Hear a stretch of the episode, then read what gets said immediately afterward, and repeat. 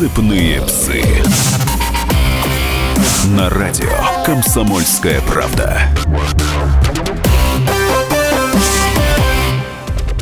Здравствуйте, люди! В преддверии 9 мая и после него продолжаются общественные дискуссии на тему, каким путем нам идти и какую идеологию вкладывать нам в головы наших детей, если мы хотим видеть Россию сильной, могучей и великой и через 20, и через 2000 лет. Ну, именно об этом мы поговорим с нашей гостьей, с публицистом, автором резонансных политических расследований Екатериной Винокуровой. Екатерина, день добрый. Здравствуйте. Вот вы выступили, я не побоюсь этого слова, с манифестом некого, я не скажу общественного движения, скажем так, общественного концепта под названием «Либеральные ватники». Вот перед тем, как мы об этом поговорим, давайте обсудим, а как вообще возникло само это противостояние так называемых либералов и так называемых ватников. Ну, возникло оно на самом деле очень давно, да, э, это такое традиционное противостояние, не после слова уходящее корнями в 19 век, так называемые славянофилы и западники, и сейчас та же самая ситуация, она ну, почти не поменялась, да, что есть прозападно настроенная оппозиция, и есть такая более славянофильская часть, которая опирается, например, на того же Победоносцева, о такой особом пути России, Константин монархии. Победоносцев, я Георгий, мыслитель. Да, да, Победоносцев, да, да, великий, значит, наш века, да. мыслитель 19 века, да, который говорил о там о монархии, о народности, православии и так далее. А, по, э, особенно, конечно же, все это э, обострилось после присоединения Крыма, когда выявился немножко новый тренд, когда выяснилось, что часть людей оппозиционно настроенных при этом по отношению к нынешнему курсу российской власти, э, которым я ну, принадлежу как частное лицо, э, и выяснилось, что часть из них признает присоединение Крыма, то есть, например, я была на референдуме в Крыму во время референдума, и э, говорить вам сейчас, что нет, все крымчане были против, и их загоняли под дулом там автоматов на участке, было бы с моей стороны прямой ложью. И, например, я это так, так и писала в своих статьях, да, там потом, ну вот, дальше пошло, естественно, обострение, когда пошла история с э, трагедией на Донбассе, когда, э, опять же, выяснилось, что для части людей, которые абсолютно оппозиционно настроены по отношению к власти, которые говорят, ребята, но как бы мы ни воспринимали, что Россия под, занимается подстрекательством к гражданской войне, как, что там, э, что приходят похоронки, приходят гробы с нашими солдатами в, в тот же самый Псков, но ничто из этого не является поводом бомбить Донецк, да, с живыми людьми. Э, особенно, кстати говоря, опять же, я припомню еще одну статью, такая э, моя хорошая знакомая, общественный деятель Мария Баронова, которая еще, когда был Киевский Майдан, поехала туда, э, которая при этом абсолютно такая либеральный человек, и она написала репортаж, побывав и по одну сторону баррикад на Майдане, и по другую совершенно написала человечные портреты Беркута. Пытаться, когда она пыталась в каждой стороне увидеть каких-то людей, какую-то правду. И тогда бы, я сказала, начал выделяться вот этот вот странный небольшой фланг, относительно пока небольшой, э, который говорит, что, с одной стороны, безусловно, нас не устраивает то, что сейчас делает российская власть, потому что мы являемся патриотами своей страны, потому что мы хотим вообще сохранить нашу страну. Для нас неприемлемо понятие изменения ее территориальных границ, что «а давайте Урал отвалится, Сибирь отвалится». Да нет, ребята. Это на эхе Москвы Евгений Альбац любит говорить. Вы знаете, я не хочу комментировать как-то ну, Евгению Марковну, да, я говорю, например, что, что лично там для меня, я, я знаю, что для той же Бароновой, да, для там публициста Олега Кашина. Очень для многих людей э, такое, это просто неприемлемый разговор, да, что мы хотим вообще, чтобы наша страна обрела настоящее величие, но не дутое какое-то вот, которое с экранов телепропаганды, а чтобы у нас наконец стали хорошие дороги. Мы хотим, чтобы э, как ни странно, власть действительно работала для людей, чтобы каждый человек э, обрел для государства значимость. И опять же, мне кажется, очень важным еще моментом, да, э, цена. Э, у нас работали нормально суды, чтобы была независимая пресса, но при этом, чтобы была, например, и «Комсомольская правда», да, и Евгения Марковна Альбац. Да, со своим The New Times. Да, с The New Times и «Комсомольская правда», и чтобы они имели абсолютно равный там доступ, да, чтобы была и партия «Единая Россия», и партия «Парнас». И, э, например, да, и для этого э, для нас абсолютно неприемлемо, я считаю, говорить, что а давайте, во-первых, там ведем внешнее управление, половину людей иллюстрируем, а еще, конечно же, будут большие жертвы, но мы должны на это пойти, да? да? Либералы очень любят. Ну, я считаю, что как раз это становится постепенно все более маргинальным трендом, да, потому что все более, мне кажется, сейчас как раз такой либерал-патриотизм набирает обороты, когда, например, мы говорим, что у меня, например, лично есть одна жизнь, которой я могу распорядиться, э, положить там ее ради реформ, ради там чего угодно, да, это моя личная, моя собственная жизнь. Да, распоряжаться жизнями чужих людей ради торжества некой идеологии я не вправе и никогда не буду считать себя вправе. Вот да, такая. Я напомню, у нас на линии Екатерина Винокурова и обсуждаем мы интересную идеологию последних дней, и, я надеюсь, не последних э, более-менее, которая продолжится, это идеология либеральных ватников. Вот что же это такое за либеральные ватники, слушайте дальше и все узнаете. Ну вот, Екатерина, вы очень интересную тему затронули, Крым, да, вот я часто бываю на э, на Мосфильмовской улице. Там находится, если кто знает, посольство ФРГ. И на здании этого посольства висит огромный баннер с надписью «25 лет. Воссоединение Восточной Германии и Западной». И вот я не могу понять, почему с точки зрения мирового сообщества и интегрированных и рукопожатных в этом мировом сообществе либералов, наших воссоединение разъединенного немецкого народа 25 лет назад – это хорошо, это правильно, это надо праздновать, а воссоединение разъединенного русского народа после присоединения Крыма. Это плохо, это атата, это санкции. Вот почему? А, вы знаете, Эдуард, я не Эдвард. готова, Эдвард, я не готова говорить за все мировое сообщество, да, я гражданка Российской Федерации, готова говорить только как гражданка Российской Федерации.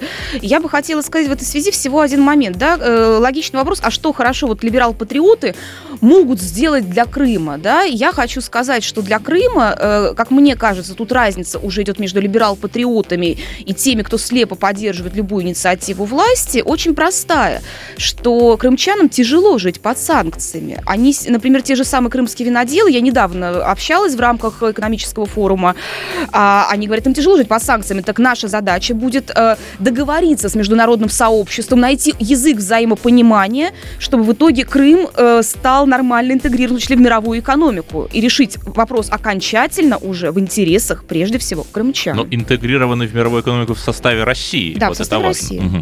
Хорошо, у нас на линии Екатерина Винокурова. Обсуждаем мы идеологию либеральных ватников, недавно возникшего в России нового политического движения. И оставайтесь с нами, потому что дальше будет еще интереснее. Здравствуйте.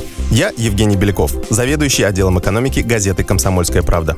Я знаю почти все об экономике страны, личных финансах и время от времени даже играю на бирже. Но у меня нет миллиона долларов – и я очень хочу его заработать. Поэтому каждую неделю в прямом эфире я буду общаться с тем, кто смог стать богатым и знает, как сделать богатым меня и вас.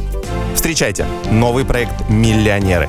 Каждый понедельник в 3 часа дня только на радио «Комсомольская правда». Сыпные псы. На радио «Комсомольская правда». Эфир продолжается. У нас в гостях Екатерина Винокурова, с которой мы обсуждаем, что бы вы думали, идеологию либеральных ватников. Вот, кстати, Екатерина, вот вы действительно считаете, что э, два э, лагеря наших политических э, могут, быть, могут действительно примириться?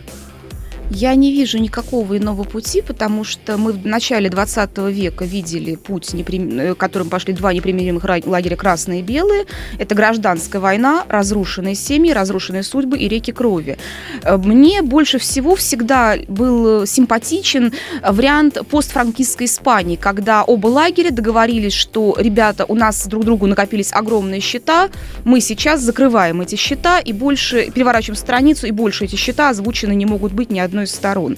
Э, есть еще вариант, опять же, ЮАР, да, когда э, при приходе к власти Нельсона Манделы его вице-президентом стал последний президент апартеида, и они в итоге вдвоем получили Нобелевскую премию мира, э, кстати. Деклерк, по-моему, или как? Я прошу прощения, да, я Это в 93-м году было. Да, Мгм. Вот, например, да, то есть я не вижу действительно никакого варианта, кроме гражданского примирения и согласия, э, для того, чтобы в итоге обеспечить мирный переход э, страны на путь реформ, которые я верю, что ей необходимы. Но смотрите, вот вы правильную вещь сказали, что по сути продолжается эта холодная гражданская война между красными и белыми, и 91 год в этом отношении ничего не решил. А, Но ведь проблема-то в чем? Что э, сейчас же, по сути, это тихое примирение, мне кажется, и происходит. Вот с одной стороны, значит, лежит дедушка Ленин, в мавзолее его не трогают, а с другой стороны привозятся, значит, останки э, Деникина, других героев белого движения в Россию. Там президент цитирует белые мигранты Ильина. Вот вы сейчас это примирение не считаете достаточным? Нет, я не считаю достаточным это примирение, потому что я считаю, что примирение с какими-то историческими событиями, во-первых, это только начало, потому что есть страшная страница сталинских репрессий, э, примирение, вокруг которой не произошло, да, хотя у нас в каждой семье есть репрессированные. А, Это первый момент. Второй, э, да, и опять же, и отсюда идет даже, например, модное сейчас, что Сталина на вас нет, э, призывы к зачистке пятой колонны и шестой колонны. И я хочу просто сейчас вспомнить один маленький эпизод, когда за неделю до убийства Бориса Немцова был митинг в центре Москвы движения НОД, э, которые призывали... НОД, НОД, Национально-освободительное движение движение. Евгения Федорова, которые призывали к зачистке пятой колонны. И потом, после убийства Немцова, я позвонила Федоровой и говорю, ну вы довольны? Пожалуйста, зачистка. Вы довольны, что так получилось? Ой, залепетал Федоров, мы призывали просто к чисткам, то есть к увольнениям, но всем понятно, что это такие нелепые оправдания. И в первую очередь, я верну, уже возвращаемся к нашим дням, необходимо снижение градуса риторики. Потому что, опять же, когда тот же НОД приходит на э, вручение премии по президентскому, между прочим, гранту организации «Мемориал», э, где школьников учат пытаться воспринимать историю через призму человеческих судеб, на это дал грант, э, дал грант президента. и они- Общественная палата. да, общественная дала. палата дала, то есть все, там не она грант-оператор, но Мгм. неважно, да. Значит, э, и тут начинают забрасывать яйцами детей, учителей, писательницу Улицкую, тебе, каких по-моему, зеленкой Зеленкой, да, яйцами там детей, Мгм. учителей. А, это как раз свидетельствует о высоком градусе э, холодной войны, Хорошо. которая вот уже не такая холодная. Я только что хотел этот эпизод э, вспомнить и а, что делать-то, потому что, ну, с либералами все понятно, это такая небольшая, ну, относительно небольшая группа людей, э, кучкующихся вокруг определенных СМИ, э, которые мы тут уже называли, но, с другой стороны, люди, которых называют турбопатриоты или ура-патриоты, вот эти турбопатриоты, да, а, они же еще более опасны, чем Да. либералы. Вот эти нодовцы, забросавшие зеленкой эту несчастную улицу, которая уже, по сути, никому не нужна. Но Ну, давайте смотрите, называть вещи своими именами. Вот что делать-то? с Я не согласна с турбопатриотами? оценкой, что Улицкая никому не нужна. Но давайте про турбопатриотов. Я считаю, что это обычные экстремисты. Мгм. И с ними необходимо обращаться как с экстремистами. Более того, если говорить, опять же, мне как человеку либеральных взглядов, но при этом государственнику, эти люди опасны для государственности моей страны. Они представляют прямую угрозу государству, потому что они показывают, что э, они показывают о, патриотические взгляды в таком виде, да, что люди думают, что, боже мой, как угодно, но только не с, но только не с этими, да, то есть это люди, которые способствуют, опять же, которые требуют фактически у государства монопо- э, э, забирают у него монополию на насилие, это прямой путь к разрушению государства. Когда они говорят, а на- альтернатива насилия это мы, они опасны. Ну, как хунвейбины, Да? по сути, во времена товарища Мао. Ну, Культурная хорошо, вот революция, вы да. правильно описали проблему, а что делать-то? Правоохранительным органам вмешиваться или что? Конечно, как правоохранительные органы должны вмешиваться и должны просто все это дело, наконец, пресечь. Мгм. Понимаю. А какие у нас еще с вами варианты я- вообще Нет, вариантов-то нет, но... Я не готова Э, нет, забирать монополию понимаю, нет, государства. Я, я вас понимаю, что вы не правоохранительный орган. А, Вопрос э, несколько в другом. Вот Мгм. вы в этом манифесте либеральных ватников писали, что я против насилия на Донбассе, но в то же время я против того, чтобы в этом конфликте помогать Киеву. Вот вы можете свою мысль раскрыть? Ну, все очень просто. Я, кстати, э, ну, я была во время всего, всех событий, там я и на Донбассе была, правда, недолго, очень недолго. С какой стороны? Э, с, в Донецке я была, я, я летала брать интервью у Бородая, то есть э, я не, я не являюсь военкором, я прилетела, взяла интервью, и... Причем я прилетела это последним было рейсом. до истории Так нет, это был, кстати, последний рейс, который принял Донецкий аэропорт. Да то есть я, что? да, то есть я прилетела, вышла, я никогда не знаю, я вышла покурить, ко мне подбегает такси, говорит, девушка, быстро в машину. Я говорю, а я докурить успею? Говорит, нет, подъехали в КАМАЗы с вооруженными людьми, все, и как автоматной очереди в воздух. И вот это выяснилось, что это был последний рейс, прилетевший в этот аэропорт. А уезжала я поездом. Вот, значит, э, так вот, и суть в следующем, что э, я категорически против того, чтобы, с одной стороны, бомбить, да, там жилые города, потому что страдают мирные люди. С другой стороны, сейчас на территории ДЛНР образованы фактически военные диктатуры. И, например, у нас был замечательный эпизод э, полтора года назад, когда внезапно мне звонит моя подруга, тоже журналист, говорит, а, можно ли сделать что угодно, на территории ДНР арестованы активисты Одесского антимайдана, которые решили бежать туда, А, но их там приняли на КПП за шпионов, сейчас их ведут расстреливать. И мы с ней взяли все телефоны, которые могли, начали там дозванивать, пожалуйста, не расстреливайте людей, дайте там через несколько часов вот просто все прояснится. Это ну, обычные люди. Прямо-таки журналистика прямого действия. И чем дело кончилось? Э, Их не расстреляли. Но там, Ну, сла- богу. да, вм- вмешались адекватные люди. Спасибо им за это огромное. Значит, э, вот.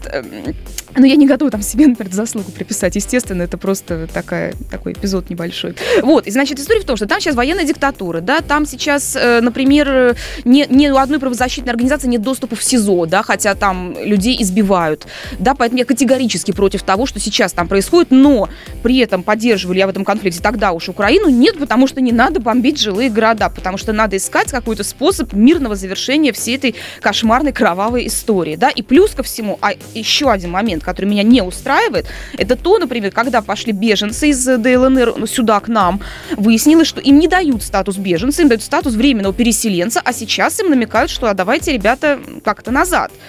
Это тоже негуманно, знаете, если как бы люди к нам бегут от войны, то давайте их нормально примем, устроим.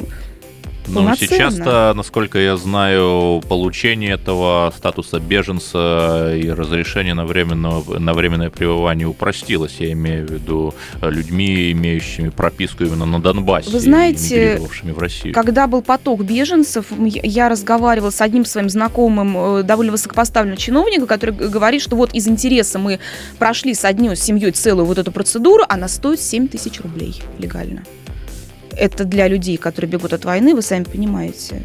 Это неподъемные деньги, например. Да? То есть этого всего не было предусмотрено, быстрой реакции не было сделано. Сейчас поток, конечно, меньше. Ну хорошо, а вот вы уж извините, я конкретные Да. вопросы буду задавать, Да, как пожалуйста. простой люберецкий парень, но остается меньше минуты. да я простая из Гальянова. вот, да, из Гальянова, да, Да, прекрасно. гальяновская. Гальяновская девчонка, да, Это район такой в Москве, недалеко от МКАДа, если кто не знает. Вот как же с точки зрения либерального ватника решать-то этот украинский конфликт? Э, Я считаю, что украинский необходимо всячески стимулировать диалог, компромисс, Так, отказа... Минский процесс, Минский, пожалуйста, Минский процесс. А которому я- нет подож- альтернативы. Подождите, так я всячески, я никогда дурного слова о Минском процессе не говорила. Необходимо полностью обеспечить соблюдение вот этого всего Минского процесса. И при этом, с одной стороны, необходимо, чтобы... А, главное, что необходимо, чтобы на, сейчас, например, Красный Крест международный не пускают ни в тюрьмы СБУ тайные, Мгм. ни в д- СИЗО ДНР, да, и я, опять же, как гуманист считаю, что сейчас необходимо срочно вытаскивать людей, которым угрожает опасность и в тех СИЗО, и в этих СИЗО, и стараться спасти как можно больше жизней, и не допускать возобновления огня ни с одной из сторон, и героизации ни одной из сторон, уж извините. Я Обе уже сейчас ожидал, что Екатерина Винокурова скажет, я как гуманист э, сейчас э, достаю свою карманную ядерную боеголовку, куда мы приходим и наводим э, мир, добро, порядок, дружбу, жвачку. Это Екатерина Винокурова, которая рассказывает нам о новой политической идеологии либеральных ватников. Оставайтесь с нами, это радио «Комсомольская правда», самый сок еще впереди. Сыпные псы. Каждую субботу с 16 до 17 часов на радиостанции «Комсомольская правда» я, Леонид Альшанский, почетный адвокат России, веду передачу «Народный адвокат» и отвечаю на ваши вопросы по проблемам административного права, ГАИ, таможенник, пограничник, гражданского права, дачной амнистии, земельных отношений, обманы страховых компаний. Обо всем этом вы услышите в наших передачах каждую субботу с 16 до 17 часов. Сыпные псы.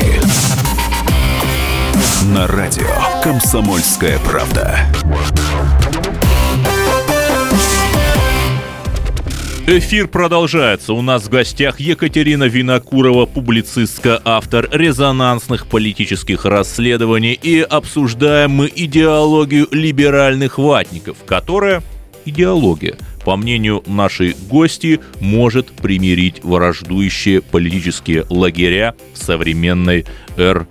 Вот, Екатерина, мы постоянно всю дорогу, весь эфир оперируем какими-то терминами, там, либералы, государственники. Вот вы мне, простая гальяновская девчонка, простому люберецкому парню, объясните, а либерализм и либеральные ценности – это что? Ну, либеральные ценности, они описаны, опять-таки, да, есть э, очень много хороших работ на эту тему, да, если говорить вот на простом языке, да, совершенно, то, с одной стороны, это экономическая свобода, это рыночная экономика, с другой стороны, это соблюдение политических свобод, это свобода, свобода слова, свобода вероисповедания, свобода, свобода печати, э, своб... Э, обеспечение независимых, трех независимых ветвей власти, законодательная, исполнительная, судебная. Фактически Фактически у нас, кстати, все эти ценности зафиксированы в нашей Конституции. И принцип «соблюдайте Конституцию» мне он, например, очень близок. Я вот живу по Конституции. Угу. И вижу. вот как, я не понял, вот как свобода экономики сочетается угу. с государственническим мышлением? Вот вы поясните. А очень просто, очень просто, потому что свобода экономики в итоге дает, дает нам конкуренцию, при этом, нет, вы меня сейчас не поймаете про то, что рынок все рассудит, потому что при этом, безусловно, например, в части отрас, отрасли экономики необходима господдержка, э, например, сельское хозяйство. И, кстати, вы знаете, что, например, по сельскому хозяйству, вот у нас сейчас говорят, фермеры, там, да, надо поднимать. Сельское хозяйство импортозамещение, да. А вот если вы посмотрите, каким, э, э, куда уходят субсидии огромные, выделяемые на сельское хозяйство, вы удивитесь, их получают гиганты-монополисты, а не маленькие фермеры, например, да? А я считаю, что, опять же, нужно тогда вот это справедливое распределение субсидий обеспечить, и это будет вполне себе либерально, потому что у монополистов должны появиться нормальные вот эти конкуренты, мелкий, средний бизнес, там его надо поддержать вообще-то. Это вот про сельское хозяйство, это просто у меня болезненная тема, потому что я как увидела, что, например, Мираторг получает, э, ну, при, я сейчас цифры, мы при условном прибыли там в 11 миллиардов, ему еще и 2 миллиарда субсидий. Мираторг дали. это агро, агро, агрохолдинг. Агрохолдинг, да, ему еще и 2 миллиарда субсидий. Зачем ему с такой прибылью субсидию? А вот эти маленькие фермеры, да, несчастные, у нас изничтожают какие-то последние рынки, им просто негде продавать. И, им, например, запр... и, и для них будут все новые, новые, новые запреты. Так что... Но, о, вот я знаете... бы как либерал очень сильно была за, свободу, за нормальную как раз вот свободу рынка предпринимателей для вот этих маленьких прекрасных фермеров. Тогда мы и безопасность обеспечим. Ну а вы осознаете, что, например, на Западе-то свобода рынка и не пахнет? Конкретный пример. Когда в, в, в конце 2007-го, начале 2008 года, в разгар э, кризиса на Западе наш Сбербанк захотел купить корпорацию Opel известный американо-германский, физически находящийся в Германии, но принадлежащий американской компании General Motors, автомобилестроительный завод, купить, соответственно, его со всеми его технологиями. И это было еще до Крыма, это было даже еще до Южной Осетии. И таки не дали, то есть получается, что с Западом-то с точки зрения э, переговоров как-то сложно приходится. Знаете, а я, э, Эдвард, я никогда не ориентируюсь ни на Запад, ни на соседа, ни на Восток, ни на Африку, ни на Антарктиду, да. Если у пингвинов, например, что-то не в порядке, да, это не значит, что у меня ничего не получится. Я хочу строить свою великую Россию, нашу общую великую Россию. И неважно, как там на Западе, а мы а мы можем лучше. Угу. Но вы знаете, вот э, вы сказали в предыдущем блоке, в качестве одного из критериев величия, успешности страны, это хорошие дороги. Вот я 20 апреля вернулся из командировки из Ирана, и там очень хорошие дороги, мы по ним катались с э, разделителем, такие прекрасные дороги, да, и в то же время там заблокирован э, Facebook, э, YouTube и почему-то ВКонтакте, и там, хотя мне эта страна понравилась, там собак держать нельзя, потому что в исламе собака это нечистое животное. Кто хочет, их держит дома или в коттеджах, а на улице нет ни одного собачника, понимаете? Вот все-таки помимо хороших дорог, есть какие-то показатели, по которым вы поймете, вы либеральные ватники, что вот да, наша страна великая или таки нет? Да, конечно, есть. Я, кстати, тоже в прошлом блоке о, них упоминала. Это э, нормальный, хороший уровень достатка для каждого гражданина, да, чтобы у нас э, пенсионеры не побирались, не шли по миру.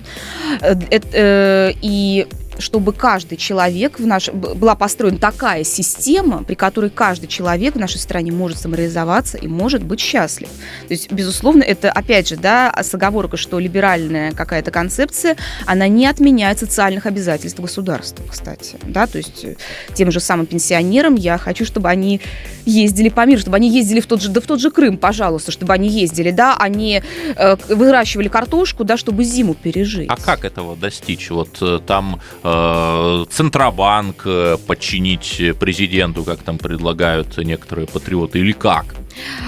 Я думаю, что это, э, опять же, это достигается при помощи реформ, потому что, во-первых, нам необходимо, конечно же, будет Э, перестраивать работу многих, э, в том числе госкорпораций, чтобы они работали просто, эфи, чтобы они работали эффективно, да, чтобы, например, у нас в кризисный период не выплачивались миллиардные премии Совету директоров, да, а эти Вы деньги... про Роснано сейчас? Э, нет, я про, я про Роснефть угу. и про Газпром. Они, кстати, там они, у них очень... Чтобы не, не, не нужны вот эти миллиардные выплаты сейчас, да, а эти деньги сейчас нужны. Или, например, вот свежая инициатива нашего правительства.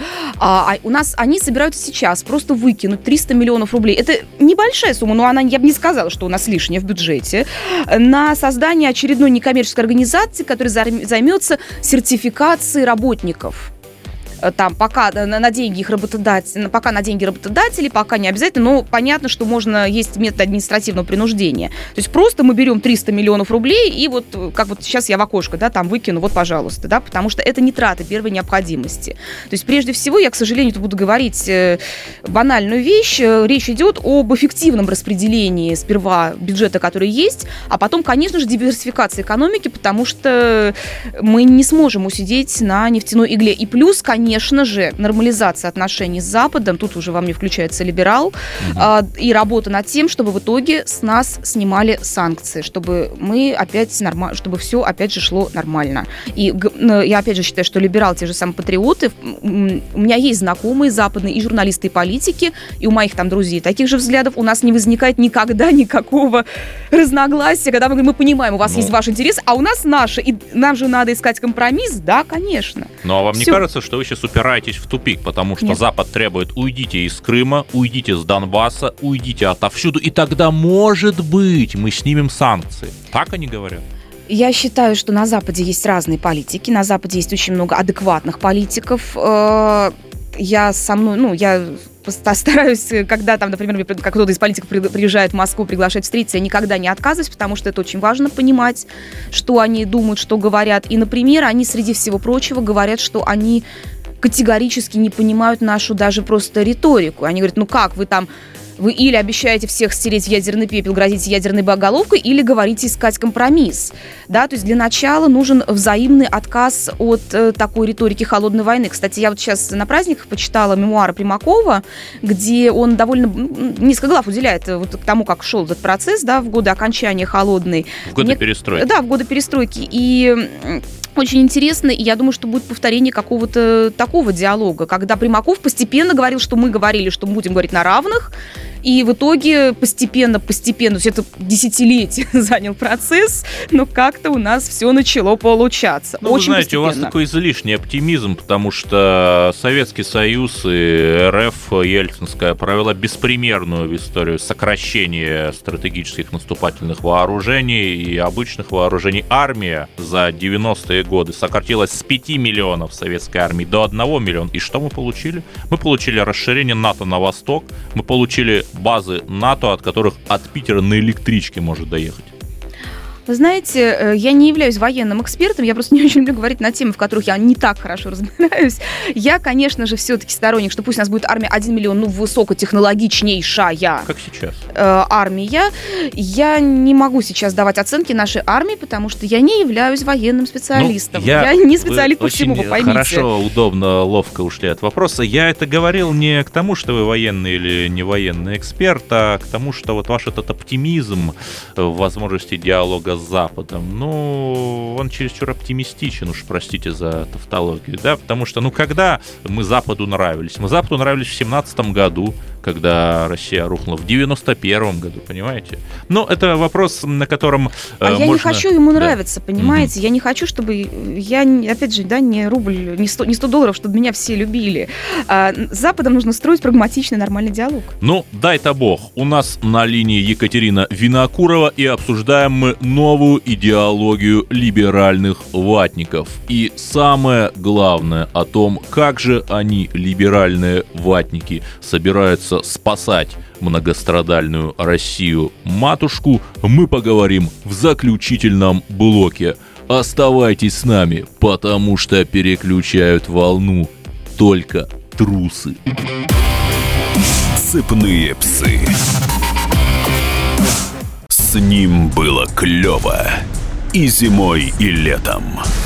При его виде у рыб дрожали плавники. Но он куда-то исчез, и мы остались совсем одни.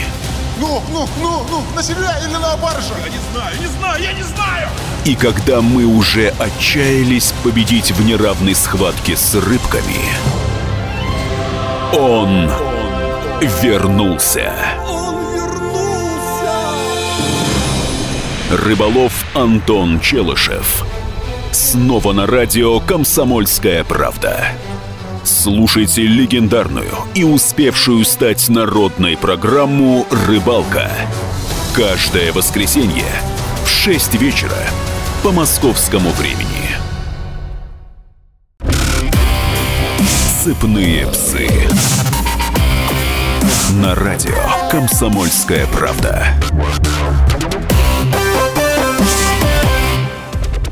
Эфир продолжается. У нас в гостях публицист, автор резонансных политических расследований Екатерина Винокурова. И обсуждаем мы возможные пути выхода из существующего идеологического тупика. И вот моя прекрасная во всех смыслах прекрасная э, гостья выступила с манифестом нового политического движения или, если хотите, политического курса либеральных ватников. И вот кто же это такие? Я всю программу пытаю Екатерину, и вот она что-то отвечает. Вот смотрите, Екатерина, с одной стороны либерализм, с другой стороны государств, государственничество. Либералы, Например, если говорить о церкви, да, потому что ну, невозможно отрицать, что православие сыграло огромную роль в истории России, продолжает играть таковую сейчас. И в подавляющем большинстве своем люди, называющие себя либералами, они еще начиная с Вольтера, очень не любят церковь во всех ее проявлениях, но с другой стороны, церковь, да, это инструмент государственной политики. Вот вы-то, как либерал-государственник, вот этот церковный вопрос, как вы на него смотрите? Слушайте, у меня в этом плане как-то все достаточно... ну, лично- Ортодоксально. Ортодоксально, да, то есть, э, например, э, у меня в в Пасху у меня бы и даже приходили ко мне гости такие же, кстати, либерал-патриоты, именно на обед в честь Пасхи приносили кулич, которые там сами пекли, я тоже там, я тоже готовила, и э, яйца освещали, то есть у всех в этом плане я не вижу как раз такого массового, тотального, ужасного отношения к церкви, да, я сама человек верующий, не могу, конечно, назвать, что я там очень там выцерковленная и так далее. Я редко бываю в церкви, скажу честно. Как всегда, когда там что-то случается, бегу. У вас случается. Да, ну, конечно, когда там у меня, там у близких случается, конечно же, для меня, естественно, там, побежать в церковь или просто помолиться. Но э, для меня просто самой этот вопрос настолько очень камерный, да, я, вот правда, он для меня очень личностный. И в этом плане мне и среди моих, опять же, всех друзей очень много людей, которые там верующие, а если люди не верующие, то они, ну, они совершенно спокойно там молчат, об, молчат об этом, да, и я бы хотела, чтобы э, вер, в, опять же, да, в этой вере было меньше лубочности какой-то, меньше, извините, демонстрации, да, и больше искренности, больше какой-то, ну, там, не знаю, любви к ближнему, извините за банальность, да, Мгм. больше какого-то новозаветного «Бог есть любовь» и будьте кроткие, как голуби, мудры, как змеи. Для меня вот это. Ох, ну вы, кстати, правильно противопоставили Ветхий Завет, более такой суровый, более жесткий и новый, да, который описывает жизнь Христа, принявшего смерть эм, за други своя, за все человечество. Но э, вопрос не в этом, а вопрос в том, что напротив меня находится Екатерина Винокурова, э, которая рассуждает о новой идеологии либерального ватничества. Вот Екатерина, вы только что сказали, что у вас много друзей, таких либерал-патриотов. А вот конкретно это персоналии можете назвать? Кто Ну, я, же уже, это? я назвала уже в начале нашей программы еще раз двух таких назовите. персоналей, как минимум известных. Это, Известно. да, Мария Баронова Мгм. и Олег Кашин. Мгм. Это яркие, э, очень представители такой вот идеологии. Ну, конечно, можно поспорить относительно персоналей, а я, мы все прекрасно знаем, что в этом году выборы, и если говорить в этой политической платформе, да, об этом движении либерал-ватников, то вы институционализировать э, это прекрасное движение как-либо предполагаете? Я сама не, не буду его не институализировать никак, потому что я являюсь публицистом, я не являюсь общественным деятелем Мгм. или политиком, я никуда не выбираюсь, и я все, что я хочу, это заниматься так, как, так, как э, и занимаюсь журналистикой, публицистикой, у меня нет других потребностей. Если такое движение будет оформлено институционально, я о нем с радостью напишу. Но вы сейчас видите предпосылки такого движения, может быть, в конкретных личностях или общественных проектов, э, Accept, исключая Кашина, Баронову, которых вы сказали?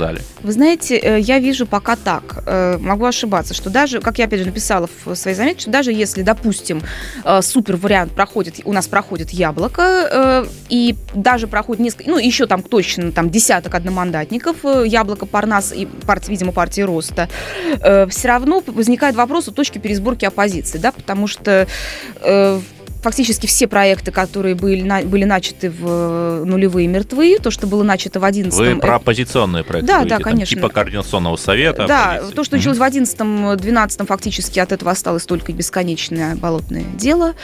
И возникает вопрос о точке пересборки. Да? А, причем о точке пересборки не э, людей, которые уже и так там сторонние против власти и все, а о том, э, как можно пересобраться так, чтобы найти идею, которая увлечет действительно большинство.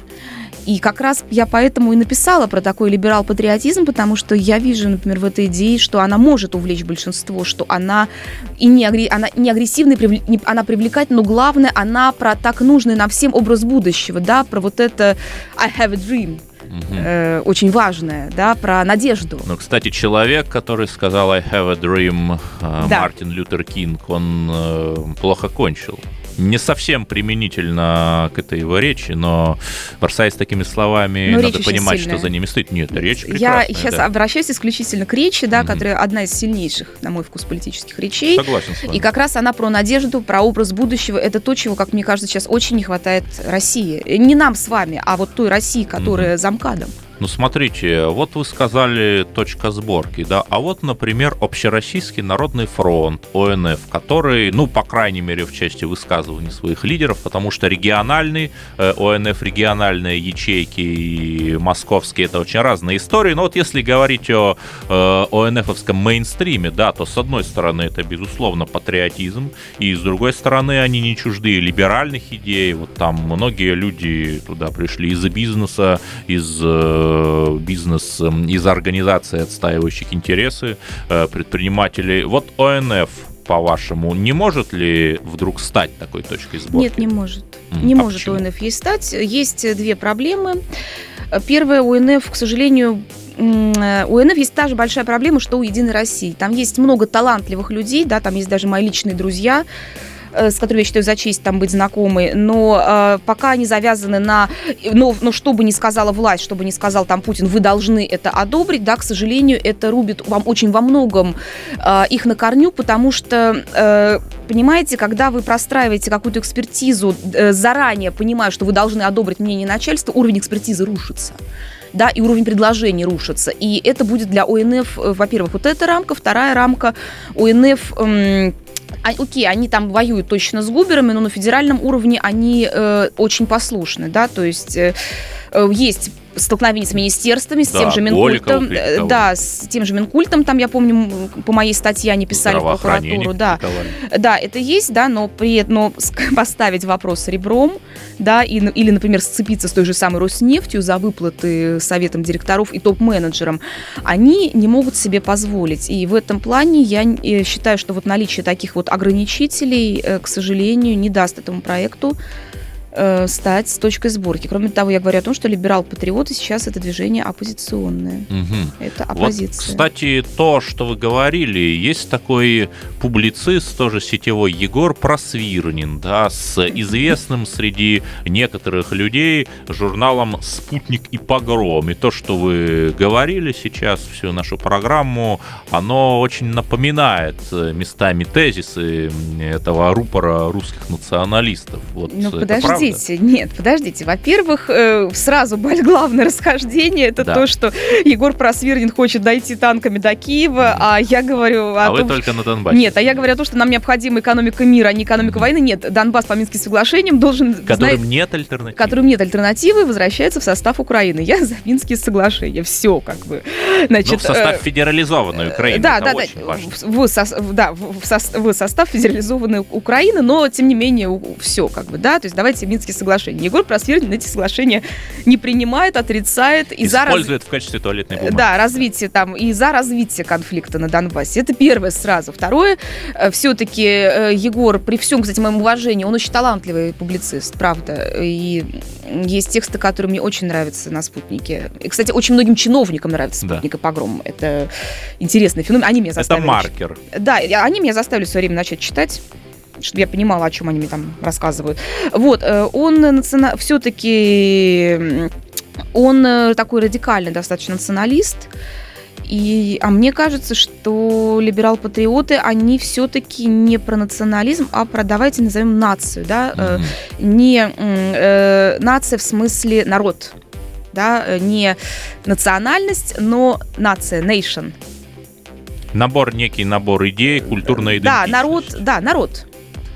Ну и на этой, я надеюсь, все-таки не минорной, а мажорной ноте мы закончим нашу беседу с публицистом Екатериной Винокуровой, ибо победят либеральные ватники, или, может быть, победят только ватники без слова либералы. Что бы ни произошло, у нас останется и остается только одна страна, наша многовековая Россия. И что бы ни происходило, давайте ее беречь. А публицистка Екатерина Винокурова нам в этом поможет.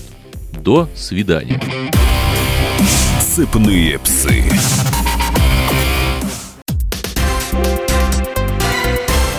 Все проблемы ему по колено.